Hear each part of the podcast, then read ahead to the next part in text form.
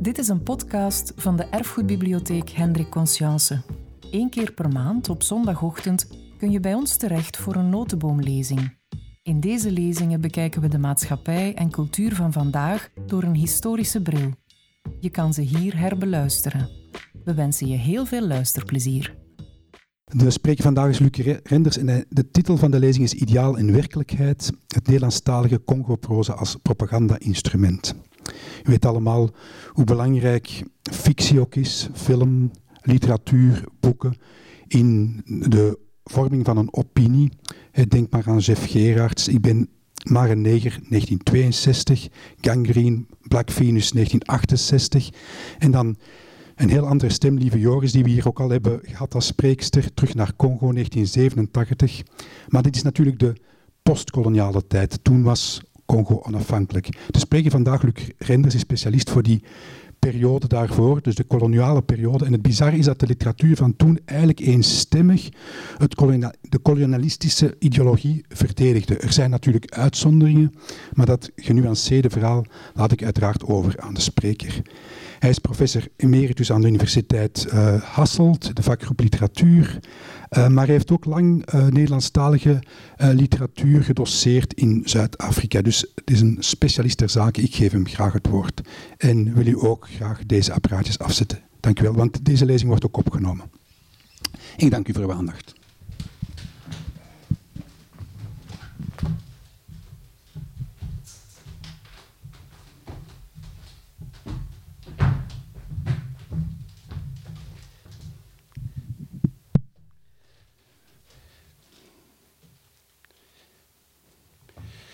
Goedemorgen. Ik ben blij om mijn mondmasker te kunnen afzetten.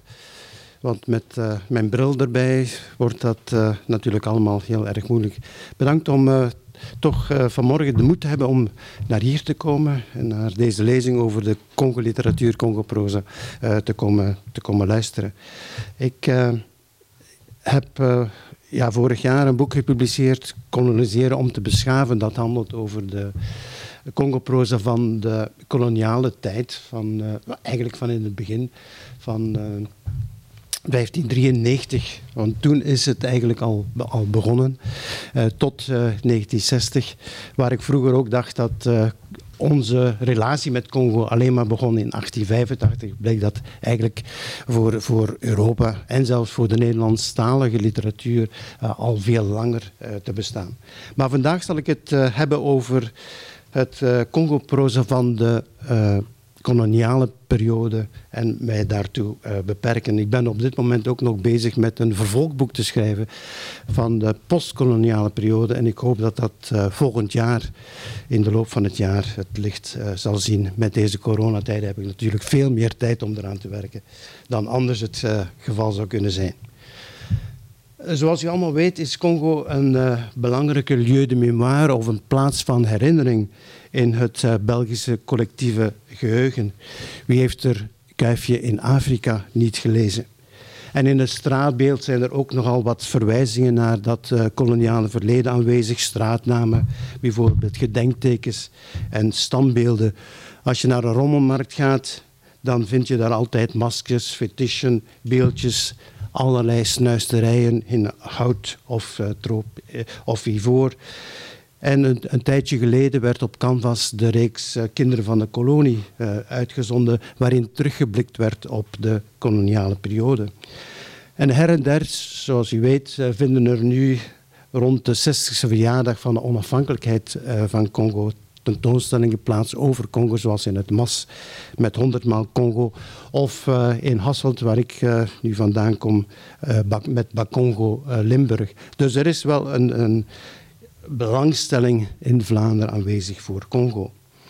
Het, het, verleden, het koloniale verleden is de laatste tijd meer en meer onder vuur komen, te komen liggen. Kuifje in Afrika is bijvoorbeeld een kinderstrip, een kinderboek, dat nu blijkbaar de onschuldige kinderziel met racistische voorstellingen bezoedelt. De Congo-monumenten en de standbeelden van Leopold II zijn het voorwerp van een nieuwe beeldenstorm, zou we kunnen noemen. En bij de heropening van het Afrika Museum brak er controverse uit rond het gebrek aan inspraak van de Congolese gemeenschap bij de herinrichting ervan. En ook de contentieuze kwestie van de teruggave van voorwerpen kwam naar aanleiding van de heropening van het Afrika Museum en nu met de tentoonstelling in het MAS ook weer op de agenda te staan. Het is duidelijk dat die koloniale periode niet langer onbesproken en onaantastbaar is. En dat blijkt natuurlijk ook wel uit het feit dat koning Philip onlangs nog zijn spijt uitdrukte over het koloniale verleden. Toch had dat verleden tot nu toe, tot onlangs, een zeer positieve connotatie. En dat had alles te maken, denk ik, met het feit dat wij dachten dat de Belgen de beschaving brachten naar Congo. En dan om even naar het uh, verleden terug te gaan. De eerste Belgische koning die had reeds uh, koloniale plannen, die echter op niets uitliepen. Zijn zoon maar dan moet ik even verder gaan. Hier zie je enkele prenten van uh, Congo als uh, herinneringsplaats met kuifje, met de standbeelden, met de bekladding van het ruiterstandbeeld van Leopold II en met een schotel van een kunstenaar waarin de woorden staan Shame on you, Leopold II. En dan zijn we terug bij het begin van de bemoeienissen van Leopold II met uh, Congo. De eerste Belgische koning had reeds koloniale plannen. Dat stond blijkbaar goed voor een vorst in die dagen. En Leopold II die zet die pogingen verder uh, in een aantal landen over de hele wereld. Hij mislukt om ergens een koloniale bezitting uh, te verwerven.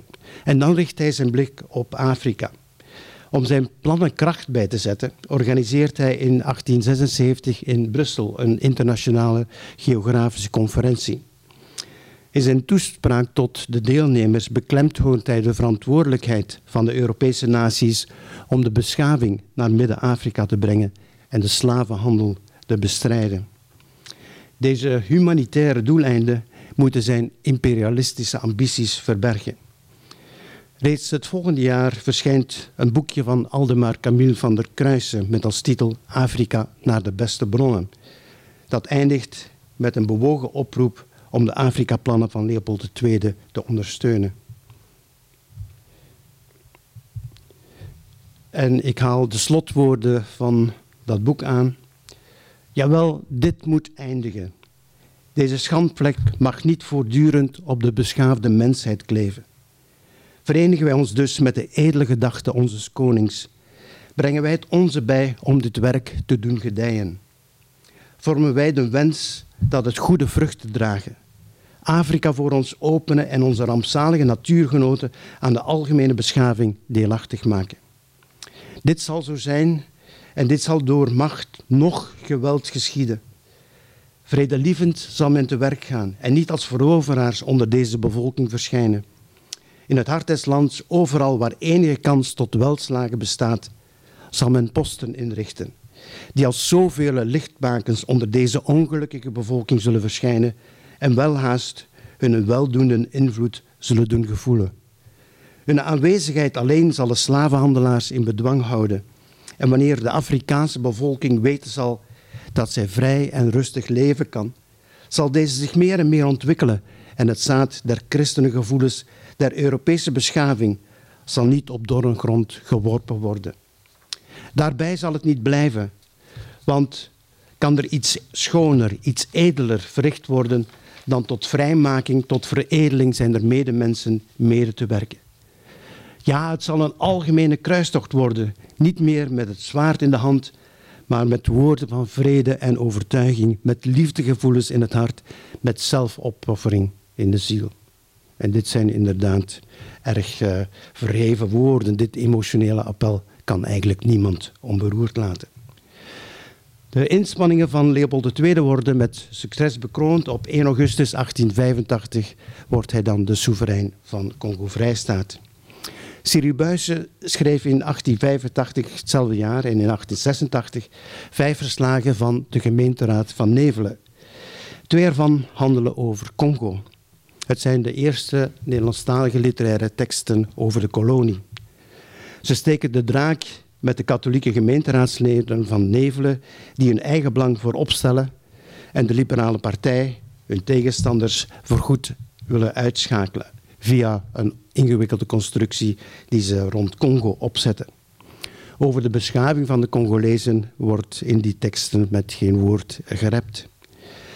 In, zijn novelle De Zwarte Kost uit 1898 komt Buysse terug op de Congo-problematiek en is zijn kritiek op de Belgische ongeschiktheid om een kolonie te bezitten niet gemilderd. De kloof tussen de idealistische kolonisatoren aan de ene kant en de koloniale werkelijkheid aan de andere kant vormt de kern van deze boeiende novelle. Het nieuwe land moet nu bestuurd worden.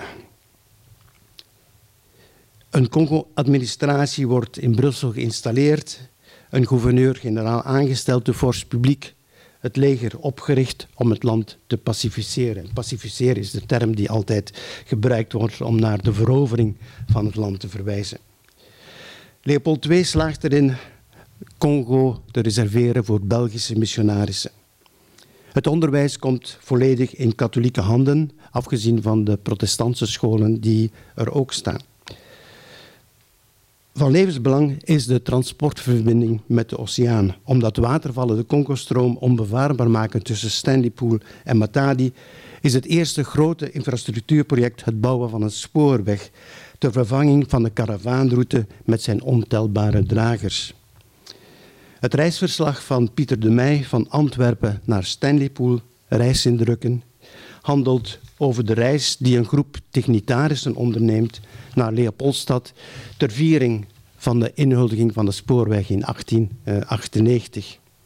En links ziet u een foto met een treintje erop en een aantal hoogwaardigheidsbekleders ter gelegenheid van de inhuldiging van uh, de spoorweg.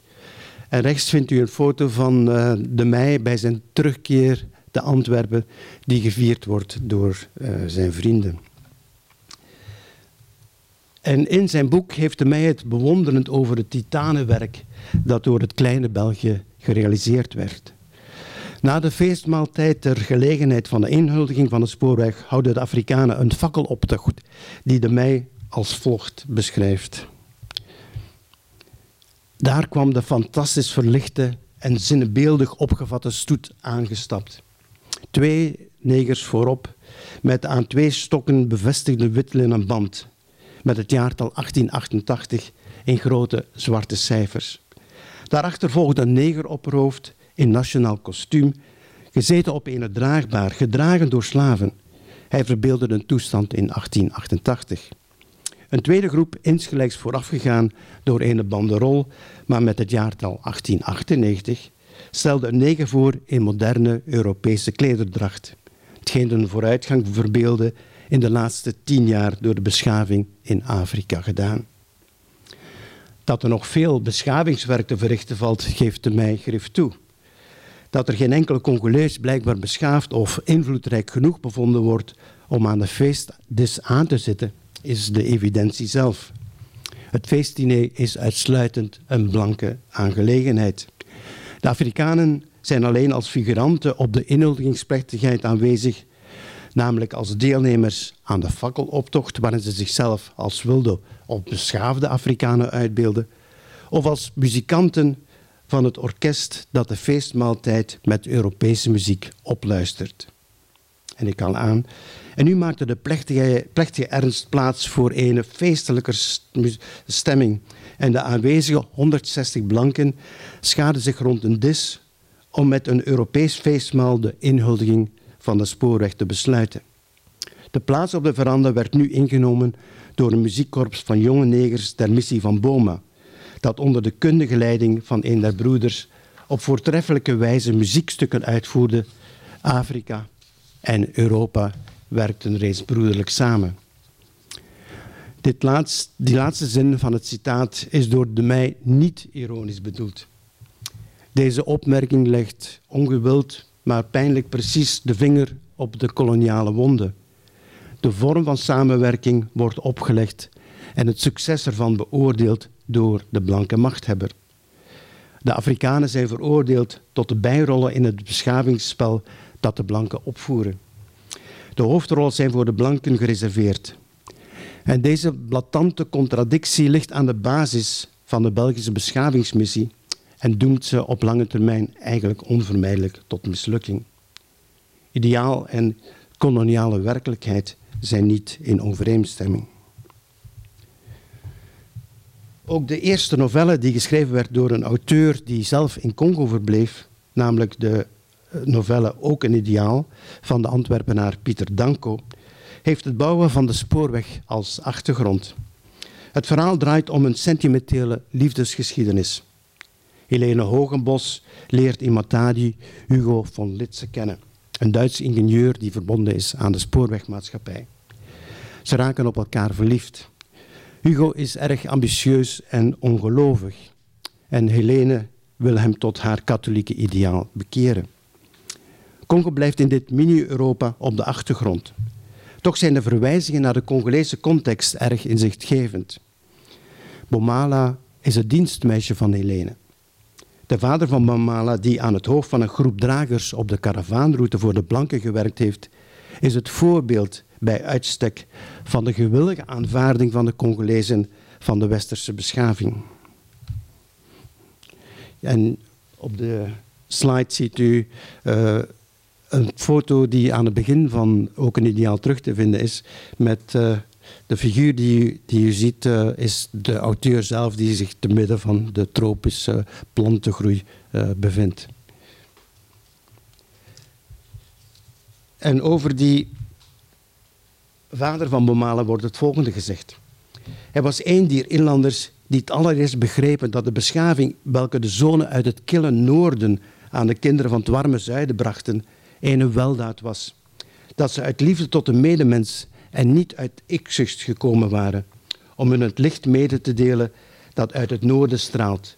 En om hun al het voordeel van stoffelijke en geestelijke verbetering en vooruitgang mede te doen genieten. Toch wijst de auteur, zonder zich van enige ironie bewust te zijn, op een addertje dat onder het gras schuilt. Bomala's vader heeft zich namelijk letterlijk doodgezwoegd voor de Belgen. Deze treurige afloop doet blijkbaar niets af aan de heilzame aanwezigheid van de Europeanen. Zelfs als de Afrikanen de dood vinden bij de zware arbeid, dan moeten ze dat blijkbaar nog als een zegen beschouwen. De blanke personages uit Ook een Ideaal hebben uitsluitend oog voor hun eigen belangen. De ontberingen van de Congolezen raken er niet. Dat de novelle gesitueerd is in de kringen van handel en transport spreekt boekdelen. Het maken van winst is de grote drijfveer van de kolonisatie. En de titel Ook een ideaal verwijst niet naar het beschavingsideaal, maar uh, de pogingen van Helene om Hugo tot haar katholieke ideaal uh, te bekeren. Handel en nijverheid staan ook centraal in de roman Tropenwee van Henry van Boven. Waarin het duidelijk stelt dat het maken van winst, het geld verdienen, centraal staat in de koloniale activiteiten. Het is dus een roman die in tegenstelling tot uh, ook een ideaal bijzonder kritisch staat tegenover wat er zich in uh, Congo afspeelt. Het leven in Congo is volgens de hoofdfiguur die voor een Nederlandse handelsmaatschappij werkt weinig verheffend. Het was alles bedriegerij, alles leugen en bedrog. Was er iets aan te doen geweest? Opspelen, standjes maken bij de hoofdinspecteur, dat gaf niets. Dat kon alleen kans geven op weinig promotie. Hard werken maar en plicht doen, plichtdier, plichtschoft zijn en mede bedriegen ten bate van de vennootschap en ten eigen bate. Op die manier ging alle moois weg. De natuur werd zelfs dor van, hinderlijk alleen nog maar, meer dan hinderlijk. En de zwarten, dat was het zwarte vee waartegen je hart moest zijn, stug, vreed. Die moest je onder de duim houden, zorgen dat ze je niet bestalen. Met goede woorden, o nee, met beestachtige hardheid en met veel ransel. Jazeker, beul moest je tenslotte ook nog worden. Je medemensen ten bloede slaan met gedroogde nijlpaardenhuid van die harde, lange, vuilgele stokken waarmee een slag geven kon die hele spierbundel stuk rukte. De aandelen stonden ver boven pari en boven pari zouden ze blijven. Je had je verkocht, dus plichtdier, plichtschurk, plichtbeul en alle winsten voor de vennootschap. De blanken stellen alleen belang in geld, drank en vrouwen. De tropen hebben hen verdierlijkt. Ze zijn onmensen geworden. Deze blanken hebben aan Congo niets te bieden, terwijl Congo hen alleen maar ziekte en dood brengt. De reis van de hoofdfiguur op de Congo-stroom is uh, een helle tocht. Hij wordt door malaria en dysenterie aangetast, waardoor hij gedwongen is om onmiddellijk naar de kuststreek en daarna naar Nederland terug te keren. Zijn eildromen en koortsdeliria maken het middendeel van de roman uit. Tropenwee wordt daardoor tot een hallucinant werk dat van de mythe van het aardsparadijs en de bevruchtende aanwezigheid van de blanken in Congo niets overeind laat. Het boek is een bestseller en kent 18 herdrukken tot het na Wereldoorlog II volledig van de literaire radar uh, verschijnt. En je zou het ook als een, een, tegenhanger van Heart of Darkness van Joseph Conrad uh, kunnen beschouwen. Dit is uh, bijvoorbeeld een ivoorkaravaan. Dus ivoor werd in de eerste periode als een, een belangrijk handelsmiddel gebruikt en gezien. Natuurlijk, er zijn nogal wat olifantentanden op deze foto terug te zien. Met de dragers die die tanden naar de kust vervoeren. Drie decreten van Congo-Vrijstaat bepalen het lot van de inheemse bevolking de toe-eigening van alle niet bebouwde gronden door de staat, de opeising van de boven- en ondergrondse commerciële producten van deze gronden en het opleggen van corvées en belastingen. Eerst zijn ivoor en palmolie de belangrijkste exportproducten, daarna wilde rubber uit de tropische wouden. De ontwikkeling van de opblaasbare fietsband en de eerste auto heeft daar alles mee te maken. Leopold II heeft zijn goudmijn gevonden. De gruweldaden die met de verplichte inzameling van rubber gepaard gaan, leiden tot, de zogenaamde, tot het zogenaamde rode rubberschandaal. De foto's van Alice Sealy Harris van Congolezen met afgekapte handen maken de gruwel erg chockerend en onweerlegbaar. En rechts ziet u zo'n foto van Alice Sealy Harris met daarbij de, de witte kleren die de Congolezen aan hebben om heel duidelijk die uh, handenafkapperij te tonen. En onder aanhoudend internationale druk is Leopold II verplicht om in 1908 Congo aan België uh, cadeau te doen. Over deze wantoestanden is er in de Nederlandstalige prozeliteratuur uit die periode niets terug te vinden. Het enige werk dat daarna verwijst, is Herinneringen aan Congo van Desiree Bossaerts. Het boek werd pas in 2007 gepubliceerd. Maar het gaat terug op de periode van 1904 tot 1907, toen Bossaerts zelf in uh, Congo werkte als gerechtsambtenaar. Hij had dan een, dagboek geschreven en hij wou in de jaren twintig dat dagboek publiceren. Dat is er nooit van gekomen, tot het uiteindelijk in 2007 dan wel het licht heeft uh, gezien. De bedoeling van zijn boek is om Leopold II vrij te pleiten van de beschuldiging van misdaden tegen de menselijkheid. Maar hij bereikt precies het tegenovergestelde effect.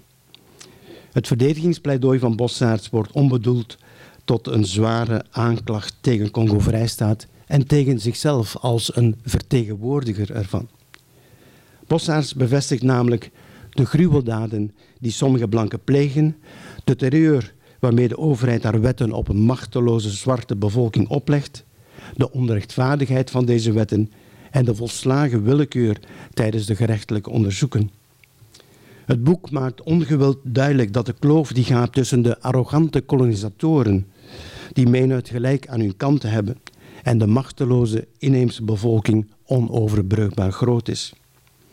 Het hoofdstuk Ondervraging der inboorlingen van de stam der Matumbas nopen ze moord op twee blanken maakt dat ontstellend duidelijk. De man van het gerecht, en zo noemt uh, zichzelf in het boek, ondervraagt Balaka over het lot van de blanken, waarbij hij benadrukt dat hij vrijuit kan spreken en niet gestraft zal worden. En u ziet natuurlijk een uh, foto van Bossaerts in koloniaal tenue. Hoe is uw naam? Balaka is mijn naam. Daarjuist heb ik vernomen dat gij veel weet over de twee blanken. Ja, blanke Talatala, ik ben geen leugenaar. Ik heet Balaka. Die anderen zijn mijn broeders. Wij moesten van Manumala veel caoutchouc oogsten, wel 500 manden. Die manden waren zo groot. En hij wijst op een korf welke 12 kilo caoutchouc kan bevatten. Wij moesten die manden tienmaal per maand vullen. Zulks konden wij niet, omdat de caoutchouc zeer schaars werd. De blanke Manumalu maakte zich daarom kwaad en sloeg ons met de zweep. Hoeveel betaalde die blanke u voor die caoutchouc? Hij betaalde ons niets, maar hij gaf ons veel, zeer veel chicot. Sloeg de blank u niet omdat gij geen caoutchouc wilde oogsten? Nee, Talatala, wij zegden aan Manumalu dat er bijna geen caoutchouc meer te vinden was. En dan werd hij kwaad. Hij had al reeds zoveel mannen en vrouwen gedood en de handen afgekapt. Eens plaatste hij vier mannen en vrouwen achter elkaar en doodde met één enkel schot drie mannen. Dit was om het geweer te beproeven dat hij juist uit Europa had ontvangen. Een andere dag deed Malumale aan zijn soldaten het verwijt dat zij niet genoeg mannen doden, dat het altijd vrouwen waren. Daarna hebben zijn de soldaten niets meer dan mannen gedood en sneden zij de geslachtsdelen af om ze aan de blanken te laten zien, ten bewijze dat zij mannen gedood hadden. Als beloning gaf de blanke dan rijst en peper aan zijn soldaten en prees hun ten zeerste om hun onversaagdheid. Een andere dag deed blanke Malumalu al onze woningen afbranden en doodde al onze kinderen die hij zag, om zich te wreken omdat wij zo weinig caoutchouc inleverden. Dan ook strafte hij mannen en vrouwen, bond hun handen tezamen, legde ze dan op een blok en sloeg dan met zulk geweld met de kolf van zijn geweer dat de polsen braken. De zwarte huilden van de pijn. De blanke, dit ziende en horende, deed dan de handen verder afkappen, welke dan op de grond vielen. Tot het uiterste gedreven doodde de Matumbas Malumalu en een andere blanke. Balaka bekent dat Malumalu opgegeten werd. Daarop laat Bossaerts alle betrokkenen, ook Balaka, gevangen nemen. Blanke gerechtigheid is op die manier geschied. Herinneringen aan Congo is door de verdediging van het onverdedigbare een zware aanklacht tegen Congo-Vrijstaat en Leopold II. Bossaerts memoires tonen aan dat het onwankelbare geloof in de superioriteit van de westerse beschaving leidt tot rassenjustitie en totale blindheid voor de vele misstanden. Niet alleen als illustratie van de mentaliteit van de kolonisatoren is Bossaerts werk relevant, maar ook onverwacht voor de weergave van de standpunten van de Afrikanen, bijvoorbeeld in, in dergelijke palavers en ondervragingen. Zij komen uitgebreid aan het woord daarin. En de Afrikanen luchten onversaagd hun mening en maken duidelijk dat de blanken in hun gebied niet welkom zijn. Ze worden door Talatala, door Bossaards, absoluut niet ernstig genomen en bij de minste weerstand met opsluiting bedreigd. Er ontstaat en bestaat dus eigenlijk, als je tussen de lijnen leest, wel degelijk een discours dat regelrecht ingaat tegen het blanke meesternarratief. En dan gaan we over naar de periode van uh, Belgisch Congo van 1908 tot uh, 1960. Onder Belgisch bewind blijft de beschavingsopdracht het alibi verschaffen voor de mise en valeur, zoals het uh, genoemd wordt, de, de omzetting in waarde van Congo. En een boekje dat uh, een mooie titel heeft en dat bijzonder relevant is, is Dominé pour servir van uh, de veel geprezen gouverneur-generaal Pierre Rijkmans. En het is uh, tezelfde tijd een slogan die de onappetijtelijke koloniale realiteit voor de, voor de buitenwereld verteerbaar moet maken. Heersen om te kunnen dienen. Rijkmans poneert dat de beschavingsmissie de kolonisator het recht geeft om de Congolese rijkdommen te exploiteren, die de inheemse bevolking overigens volledig onontgonnen en onbenut laat. De Congolezen moeten natuurlijk wel ingeschakeld worden om deze mise en valeur mogelijk te maken. Voor de arbeiders gaat het vanuit blank perspectief om een win-win situatie. Ze raken vertrouwd met de westerse waarden zoals discipline en vlijt, worden opgenomen in de geldeconomie en kunnen zo een hoger beschavingsniveau bereiken. De koloniale triniteit, staat, kerk en kapitaal vult elkaar aan. De staat zorgt voor het wettelijke, administratieve en militaire kader. De kerk staat in voor het inprenten van het westerse waardesysteem in de Congolezen via het onderwijs en de bekeringsveldtocht. De grote industriële en agrarische ondernemingen zijn verantwoordelijk voor het ontplooien van een brede waaier aan economische activiteiten, die de exploitatie van de natuurlijke rijkdommen mogelijk maken en de Afrikanen omvormen tot nijvere arbeidskrachten. Mijnbouw en plantagelandbouw vervangen ivoor en rubber. Maar voor de Congolezen verandert er in feite niets. De koloniale keuren, de grondwet van de Belgische kolonie, bouwt voort op het grondplan dat Leopold II uittekende. Nog steeds is de macht in Brussel gecentraliseerd. Nog steeds mag de kolonie aan België niets kosten en is de Belg de kolonisator en de Congolees de gekoloniseerde zonder rechten of inspraak. De afgenomen gronden krijgt hij niet terug. Hij blijft onderworpen aan allerlei dwangmaatregelen. Bovendien neemt de druk op de bevolking toe om meer arbeidskrachten te leveren voor de mijnbouw, de plantages en de aanleg van wegen en spoorwegen. Rond de blanke woonkernen en de mijnen vestigt zich geleidelijk een zwart proletariaat in de zogenaamde centre extra-coutumier of de buitengewoonterechtelijke centra, die de benaming Le Belge krijgen en steeds groter worden. België gaat prat op wat tot stand is gebracht. Een uitgebreid infrastructuurnetwerk, aantrekkelijke steden en kleinere centra, een brede gezondheidszorg, wijdverbreid lager onderwijs, de kerstening van de heidense bevolking, kortom de opmars van de beschaving. Het presenteert zichzelf als een modelkolonie. En ook in de literatuur blijft de beschaving als maatstaf gelden. Missionarissen, kolonialen en bezoekers beleiden in hun prozateksten hun onverminderd geloof in de kolonisatie en doen een beroep op de steun van het thuisfront om het goede werk te kunnen voortzetten. Deze literatuur heeft een bijzonder hoog propagandagehalte. Men mag daarbij ook niet uit het oog verliezen dat de Nederlandstalige Congo-literatuur voor het Vlaamse lezerspubliek bestemd is. In Vlaanderen gedrukt wordt en in Congo, waar de voertaal het Frans is en het onderwijs dus ook in het Frans is, niet kan gelezen worden. Dus het is een literatuur die uitsluitend voor Nederlandstaligen bedoeld is. De overgrote meerderheid van werken onderschrijft volmondig de kolonisatie. In de beskeringsromans van de missionarissen wordt gewoonlijk een scherpe tegenstelling opgeroepen tussen de Europese beschaving en het primitieve heidendom. Het moet met wortel en tak uitgeroeid worden vooraleer het katholieke zaad in goede aarde kan vallen. De chefs en de feticheurs zijn de grootste vijanden van de missionarissen, omdat ze zich met hand en tand verzetten tegen de nieuwe leer die hun gezag ondermijnt. In Waar de meester mij riep van Theodard Klaas wordt een chef in de volgende weinig vleiende termen beschreven. Hier woonde de grote Munanga, de dief, de moordenaar, de menseneter, het dierlijke beest. Pater Capristanus had hem mij afgeschilderd als het grootste meesterstuk der boosheid dat de hel in de vruchtbare schoot van het heidendom had kunnen stellen. Zijn sluwheid vooral en zijn vreedheid waren alom berucht. Toch zijn er ook werken die van dit patroon afwijken en is niet altijd de chef de boeman. Tegenover werken waarin een radicale tegenstelling tussen christendom en heidendom opgeroepen wordt, zijn er andere waarin de Afrikaan als een edele wilde wordt afgeschilderd, die slechts op een kleine stap van het katholicisme staat. Dat is het geval in Het Zwarte Leven van Mabumba van Adolf Verreet. Mabumba is de chef van het dorp Kumba dat zich steeds van de blanken afzijdig gehouden heeft.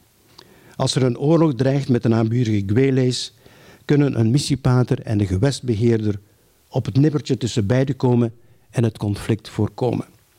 Het is een les voor Mabumba om de westerse beschaving te omarmen. Hij ontvangt het doopsel en even later vestigt een catechist zich in het dorp. Mabumba bezit als onschuldige broeselbewoner een aangeboren edelheid en moraliteitsbesef, waardoor de stap naar het katholicisme bijzonder klein is. Verreed wil het graag zo houden. In zijn dorpje is Mabumba de gelukkigste mens ter wereld. De stad en het stadsleven houden alleen maar zedenbederf en verval in. Het ideaalbeeld van de Afrikaan die zich gewillig onderwerpt aan de lering van de missionarissen, het gezag van de blanke overheid aanvaardt en zichzelf tevreden stelt met een vredig bestaan in een broesendorpje, past perfect binnen de katholieke en de koloniale geloofsleer. Ten nauw contact met de westerse beschaving komt deze Afrikaan niet ten goede. Het kan alleen maar tot zijn bederf leiden. En daar kan je ook een aantal parallellen trekken natuurlijk tussen de houding van de katholieke kerk in Vlaanderen in de 19e en het begin van de, van de 20e eeuw, waar het plattelandsleven nog altijd als het ideaal werd uh, voorgesteld en het stadsleven dus alleen maar bedrijf, uh, bederf en dergelijke met zich, met zich meebracht. En het, hetzelfde beeld vind je in die, uh, het zwarte leven van Mabumba terug. Dus uh, zijn leven moet in dat kleine dorpje uh, blijven voortgaan. het zwarte leven van Mabumba is een uitgesproken paternalistisch werk dat met de blanke gezagsdragers in de rol van de welwillende vaders die zich bekommeren om het lot van de kinderlijk naïeve Afrikanen. Deze moeten hun cultuur en tradities opgeven om een trapje op de beschavingsladder te kunnen stijgen, maar mogen toch ook niet al te geëmancipeerd raken. Dus aan de ene kant de zwarte tot het katholicisme bekeren, aan de andere kant die toch in zijn eigen kleine omgeving houden. En een, een, dergelijke tegenstrijdigheid vind je ook terug in de behandeling. En dat is eigenlijk bijzonder in die Congo-literatuur van de zogenaamde evolué. Dus de Congolees die een opleiding gevolgd heeft, die naar de school is geweest, zich bekeerd heeft en volledig volgens uh, westerse normen leeft. Normaal gezien zou je vanuit uh, een koloniaal perspectief een bijzonder positieve voorstelling van de evolué in de literatuur en uh, in, in, elke maatschappelijke verwijzing verwachten. Maar dat is absoluut niet het geval. Bijna altijd als de evolué in een literair werk opduikt, wordt hij uiterst negatief beschreven. Dus uh, eigenlijk is uh, het beschavingswerk in dat opzicht uh, niet erg succesvol geweest. Deze Afrikaan is niet alleen een karikatuur die de kolonisator niet ernstig kan nemen, maar hij heeft bovendien zijn morele kompas verloren. In de pioniersdagen van Chicongo van Alphonse Vermeulen komt de volgende karakterisering van de evolué, van een evolué voor. En hij trekt ook onmiddellijk het verschil, het onderscheid tussen de wilde bosneger en de evolué. Zo interessant, open van karakter, spontaan, hartelijk en zedelijk hoogstaand de echte bosneger is, of de wilde, zoals men hem in Europa noemt, zo onbeschrijfelijk arrogant, doortrapt, gemeen en huigelachtig is de beschaafde kustneger. Dit specimen van het Homo sapiens heeft alleen de onuitstaanbare eigenschappen van de blanke overgenomen. Geen enkele van diens deugde. En hij heeft al de goede eigenschappen van een brave, eenvoudige, hartelijke, moedige bosneger verloren. Niet tegenstaande deze zijn voorvader was. Die beschaafde kustneger is het hatelijkste product dat men maar bedenken kan. Veel negatiever kan een beschrijving niet zijn. Het is erg twijfelachtig op grond van die karakterisering of de evolué ooit aan de gestelde beschavingseisen zal kunnen voldoen. Hij heeft de uiterlijke vormen van de westerse beschaving overgenomen, maar niet de innerlijke gesteldheid die erbij hoort. Hij zal nooit goed genoeg bevonden worden om tot de gelijke van de blanken uit te groeien. En zowel aan de ene kant door de voorstelling van de onschuldige dorpsbewoner als van de karikaturale evolué aan de andere houdt de koloniale maatschappij de touwtjes van de macht stevig in handen. Wij blanken weten beter, wij weten tenminste hoe ons te gedragen. Tegenover de pro-koloniale werken, en dat is de grote meerderheid van werken, zijn er enkele romans die zich toch kritisch uitlaten over de kolonisatie. Of de kolonisatie zelf in twijfel trekken. Blanke Boeien van Jean-Gustave Schoep roept een ontluisterend beeld op van de verwoestende impact van de mijnmaatschappijen op de inheemse gemeenschappen. Pater Versteeg heeft de leiding van een missiepost aan de Sankuru in het land van Abakuba. Een onderneming is in het gebied een diamantontginning begonnen die na een tijdje gesloten werd. De Bakuba die er werkten blijven verarmd en ontredderd achter. Pater Versteeg is met de begaan, maar hij beseft hoe weinig hij kan doen om hun lot te verbeteren.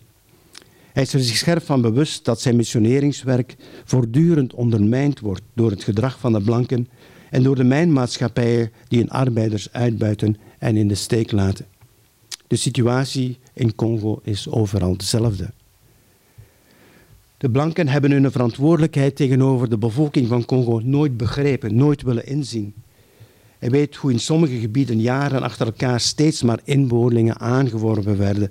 Vrouwen en mannen, half volwassenen soms, om in de koffie, palmboom, kapokplantages te werken. In de havens om te laden en te lossen. In de goudmijnen, koper- en tinmijnen van Katanga om te delven en te graven. Dan opeens werden die miljoenen zwarten, zwarte werkers ontworteld van hun eigen natuurleven, ontwend aan hun eigen streek en eigen bestaan, losgelaten uit de klauw van een machtige gier die zich op Belgisch Congo had geworpen. De koloniale koorts had uitgewoed en liet een verteerde, verzwakte zieke achter. De Afrikanen zijn in deze roman de hulploze slachtoffers van gewetenloze uitbuiting. Pater Versteeg is gedoemd om in het conflict met de mijnmaatschappijen aan het kortste eind te trekken, omdat ook het koloniale bestuur de kant van de maatschappij kiest. Pater Versteeg krijgt een tragische allure omdat hij zich scherp bewust is van de futiliteit van het gevecht dat hij moet leveren. Deze missionarische roman, en dat zou je als een boetade kunnen zeggen, kan door zijn pessimistische visie op Congo en op de kolonisatie alleen maar door een niet-missionaris geschreven zijn. En Schoep is natuurlijk een niet-missionaris. Ook sommige teksten die aan de zogenaamde menagère een prominente plaats toekennen, kunnen als kolonialistisch kritisch bestempeld worden. De term menagère is de verbloemende naam voor de minnares van de blanke man. Want huishoudelijk werk doet ze niet. Dat wordt uh, overgelaten aan uh, de boy. Dat jonge ongetrouwde mannen een menagère nemen is de koloniale logica zelf. De eenzaamheid, de verleidelijke naaktheid van de zwarte vrouw en het verzinnelijkende tropische klimaat worden daarbij dikwijls als verklaringen opgegeven. Daarbij wordt wel uit het oog verloren dat het vooral de machtspositie van de kolonisator is die hem in staat stelt zich naar believen zwarte vrouwen toe te eigenen. Het samenleven met een menagère wordt door de kerkelijke en burgerlijke overheden niet op prijs gesteld.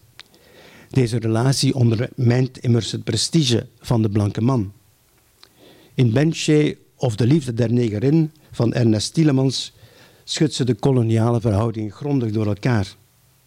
Benche gaat over Floris Stokman, die uit liefdesontgoocheling naar de tropen trekt.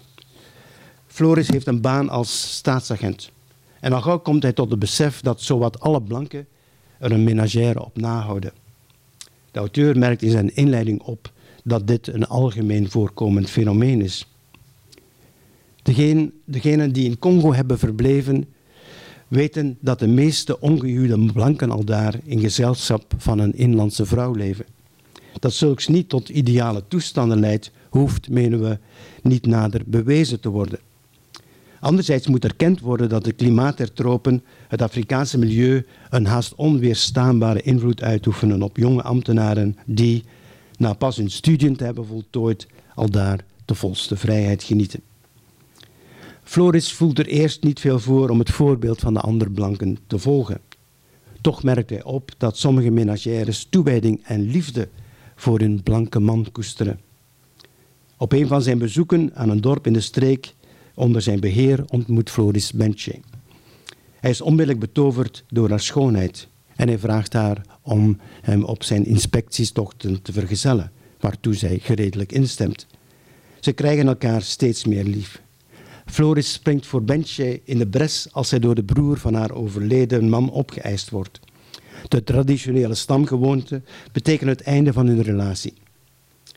De blanke ambtenaren zijn immers gehouden de stamgebruiken te eerbiedigen. Floris heeft geen andere keuze dan om Benche naar het dorp te laten terugkeren. Hij reist op het einde van zijn diensttermijn naar België terug in het besef dat Benche aan hem geëcht is, als, en dat noemt hij letterlijk zo, als de klimoprank aan den eik. Hij zorgt ervoor dat zij een zorgeloos bestaan kan leiden. In deze liefdesgeschiedenis wordt de zwarte vrouw als gevoelvol en trouw uitgebeeld. Een nogal ongewone voorstelling van zaken. Ze krijgt een eigenwaarde die het kleurverschil onbelangrijk maakt. Floris trekt op basis van zijn ervaring met Benche de volgende algemene conclusie over het onderscheid tussen blank en zwart. Hij besefte spoedig dat de mensen, ze wezen blank of zwart, minder van elkaar verschillen dan hij eerst vermoedde. Dat allen gelijke begrip hebben over recht en onrecht, allen schepselen van dezelfde schepper. Hoewel het de expliciete bedoeling van de auteur was om aan te tonen hoe verkeerd het samenleven met een menagère is, bereikt hij precies het omgekeerde resultaat. In feite zijn de problemen die, die ontstaan niet het gevolg van het interraciale karakter van de relatie, maar juist van de liefde tussen Floris en Benche. Het geluk dat hij met Benche gevonden heeft en de grootsheid van de Afrikaanse natuur maken hem scherp bewust van de wanstaltige kleinheid van België en de manier waarop hij in België vroeger door zijn Belgische verloofde behandeld werd. Het besef van de gelijkwaardigheid van blank en zwart leidt er zelfs toe dat Floris zekere aspecten van een beschaving die de blanke brengt ter discussie stelt. Na een gedachtenwisseling over het lot van de weeskinderen die in Congo door andere klanleden worden opgevangen en in België naar een weeshuis moeten, luidt de conclusie van Floris, waaruit blijkt dat de negers in dit opzicht beschaafder zijn dan vele Europeanen. Omdat dergelijke bedenkingen en de liefde tussen Floris en Benche de suprematie van de blanken in gevaar brengen, wordt de roman niet positief uh, beoordeeld. En dan kom ik bij het hoofdstukje antikoloniaal proza. Dus de vorige werken waren nog altijd uh, kolonialistisch kritisch, zou je kunnen zeggen. Dus werken die kritisch staan ten opzichte van de kolonisatie, maar de kolonisatie als zodanig uh, nog altijd uh, blijven onderschrijven. Antikoloniaal proza is proza dat zich afzet tegen de kolonisatie en vindt dat er weinig goeds in terug te vinden is. En er zijn twee auteurs die antikoloniaal proza geschreven hebben. En een daarvan is René Poortmans en de andere is uh, Piet van Aken met De Nikkers uit uh, 1959. Maar Van Aken schreef, uh, Poortmans schreef twee romans, Moeder ik sterf en Zon in het zee in de jaren 30. Hij was zelf in de kolonie aanwezig. Hij gaat in 1927 naar Congo en wordt er territoriaal administrateur te Sandoa in het zuidwesten van Katanga. In Moeder, ik sterf is Fred Monsen met beschavingsidealen naar de kolonie vertrokken. Maar al gauw raakt hij verstrikt in het koloniale web. Hoewel hij enig meegevoel met de Afrikanen behoudt en zich bewust blijft van het hypocriete karakter van de kolonisatie, gedraagt hij zich na korte tijd bijna even onmenselijk tegenover de zwarten als de andere blanken. Juist om het greintje medelijden dat hij behouden heeft, krijgt hij het etiket van negrofiel opgeplakt. Deze etikettering komt in het licht van Monsens optreden tegenover de Afrikanen, die hij om de minste overtreding met een chicot laat slaan, als bijzonder ironisch over. De tropen lijken de blanken in zo'n mate aan te tasten dat ze er alle moraliteitsbesef bij verliezen. De Congo is een dier, het vreet alle krachten aan en allen gaan we onder, klinkt als een refrein doorheen de tekst.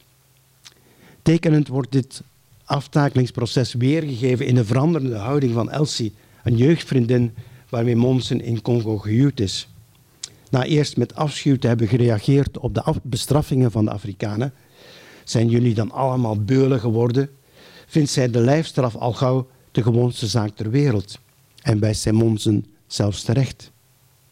Jij zult nooit een first class koloniaal worden, jongen.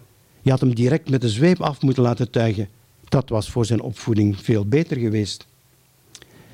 De koloniaal lijkt zijn onvrede alleen op de Afrikaan te kunnen koelen. De zwarten worden als vee behandeld en als slaven naar de mijnbouwstreken afgevoerd. De mijnbouwmaatschappijen vragen steeds meer arbeidskrachten met de ontvolking van de dorpen als onvermijdelijk gevolg. Niemand stoort zich daaraan. Integendeel, Het bestuur steekt al te graag een helpende hand toe. De officiële verantwoording is trouwens dat de arbeidsethiek aan de Congolees moet worden bijgebracht. In een brief waarin extra arbeidskrachten opgeëist worden, motiveert de gewestbeheerder zijn opdracht als volgt. Arbeid is een zegen voor een volk. Dat moet u met uw ideeën van beschaving zeker inzien. Hoe meer inlanders we aan het immorele, luierende leven onttrekken, hoe hoger hun levenspeil zal stijgen. Tegen de misstanden regeren nog Monsen, nog de andere kolonialen. Zich verzetten zou inderdaad niets opleveren en alleen maar tot ontslag leiden. De Afrikanen staan machteloos tegenover de blanke eisen. De woorden van de titel Moeder, ik sterf worden door een Afrikaan uitgesproken en vertolken het lot van Congo. Van het beschavingsideaal blijft niets overeind. Ook in zijn vervolgerman Son in het Zenith is dezelfde teneur aanwezig. Dit is uh, links uh, een foto van Monsen in zijn gebied. En uh, in het midden vind je een chef. En achteraan op deze foto staat een tekst. En die tekst luidt dan in het Nederlands: De chef Kinda met zijn harem, die passeert in Sandoa om voor het tribunaal te verschijnen. Hij is veroordeeld tot levenslange hechtenis voor moord en voor menseneterij. Dat was in de tijd van Poortmans blijkbaar nog het geval. Op het einde van de koloniale periode krijgen we in 1955 het uh, Congo-bezoek van de jonge koning Boudewijn. En dat Congo-bezoek dat zou je kunnen karakteriseren als het hoogtepunt in koloniaal triomfalisme en blanke zelfgenoegzaamheid. Over dit bezoek is trouwens de documentaire Buana Kitoko door André Covin gemaakt. Het is een uh, volledige lofzang op de kolonisatie. Uh, onlangs, enkele jaren geleden, begin van de, onze eeuw, heeft Luc Tuymans ook een reeks gemaakt, Buana uh, Kitoko, waarin hij zich natuurlijk veel kritischer opstelt ten opzichte van dat koningsbezoek en ten opzichte van de kolonisatie. Dus je hebt die reis in, in 1955, in 1958 de wereldtentoonstelling uh, te Brussel, waar nogmaals de koloniale verwezenlijkingen in de bloemetjes uh, worden gezet. En uh, waar een aantal evoluees, onder andere Patrice Lumumba en Desiree Mobutu, ook aanwezig zijn. En in, in hetzelfde jaar, 58, wordt dan ook de 50-jarige overname van Congo door België gevierd. Er is dan nog steeds geen vuiltje aan uh, de lucht. Maar in uh, januari 1959 breken de Leopoldstad relletjes uit. En daarna blijft het vuur van het verzet smeulen. In januari 1960 beginnen te Brussel onderhandelingen over de onafhankelijkheid. En tot verbijstering van velen wordt de onafhankelijkheidsdatum op 30 juni van hetzelfde jaar vastgelegd. De vrees om in een langdurige burgeroorlog betrokken te raken was hierbij voor de Belgische politici van doorslaggevend belang. In Congo voelen de kolonialen zich in de steek gelaten en zijn ze ervan overtuigd dat de Congolezen absoluut niet klaar zijn voor de onafhankelijkheid. Palaver om de Ebbe uit 1960 van Robrecht de Sadeleer is het enige boek dat handelt over de aanloop tot de onafhankelijkheid. De hoofdpersoon is Jan de Sadeleer, een koffieplanter. Voor Jan de Sadeleer zit door de aangekondigde onafhankelijkheid zijn taak erop. Hij is er vast van overtuigd dat de kolonialen uitstekend werk geleverd hebben en dat ze steeds goed gemeend hebben met de Congolezen. De Sadeleer beschouwt Congo trouwens als zijn land. Als hij het onbegrip en de haat van de Congolezen ziet, raakt hij volledig ontnuchterd. Hij komt nog voor de onafhankelijkheid tot de volgende wrange conclusie. Wij denken aan Congo. Wij zien de gebeurtenissen van de laatste maanden voor ons geheugen voorbijschuiven als een versnelde filmstrook. Als een vertoning die over te weinig tijd beschikt om in haar geheel te worden opgevoerd. Wij denken aan de verkoolde hutten, aan de vermoorde kinderen en aan de mensen die men gedood heeft, uitsluitend omdat ze tot een bepaalde klan behoorden. Wij zien voor onze ogen de rijen vluchtelingen, de verlaten dorpen en de ellende die zich in een onuitputtelijk week lagen als een domper van vervloeking over ons land heeft neergelaten. Nee, wij kolonialen hebben dit alles niet gewild. Daarom zijn wij gebrandmerkt. Daarom is er een wonde in ons hart die misschien nooit meer zal helen. Want wij hebben onze Congo hartsgrondig lief gehad. Na iedere vloed komt de ebbe. Het ergste is maar dat wij vrezen dat er ditmaal geen vloed meer zal komen, aanrollen. Dat hier alles zal verdoren en verzanden, dat alles weg zal vlieden. Het ergste is dat ons de moed ontbreekt om de dam op te werpen die ons moet redden.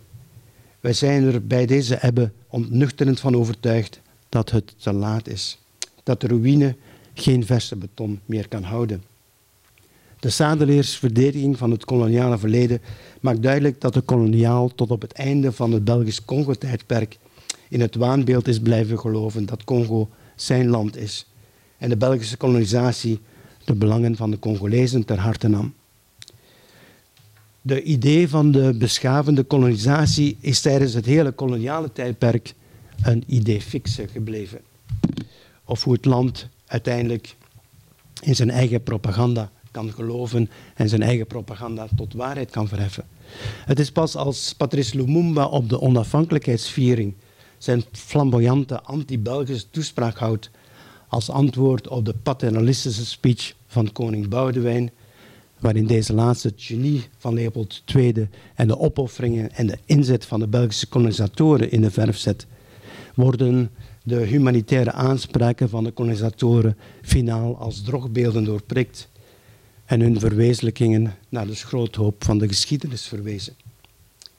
Als enkele dagen daarna de force publiek aan het muiten slaat, vluchten de Belgen massaal uit de Republiek Congo weg. De koloniale periode is tot een even onvoorzien als definitief einde gekomen.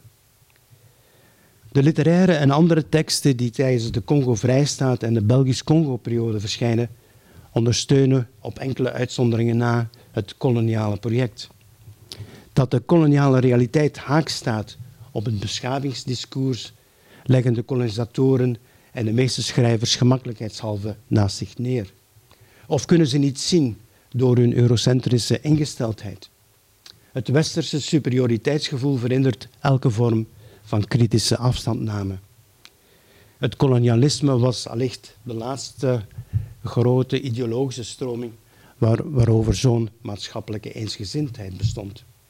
Ongetwijfeld omdat het beschavingsideaal als verantwoording ervoor diende. De Nederlandstalige Congo-literatuur heeft de mythe van de beschavende kolonisatie uitgedragen en daardoor ook versterkt. En daardoor heeft ze natuurlijk ook de kolonisatie zelf helpen legitimeren. En zo ben ik aan het einde van mijn lezing gekomen. Dank u wel.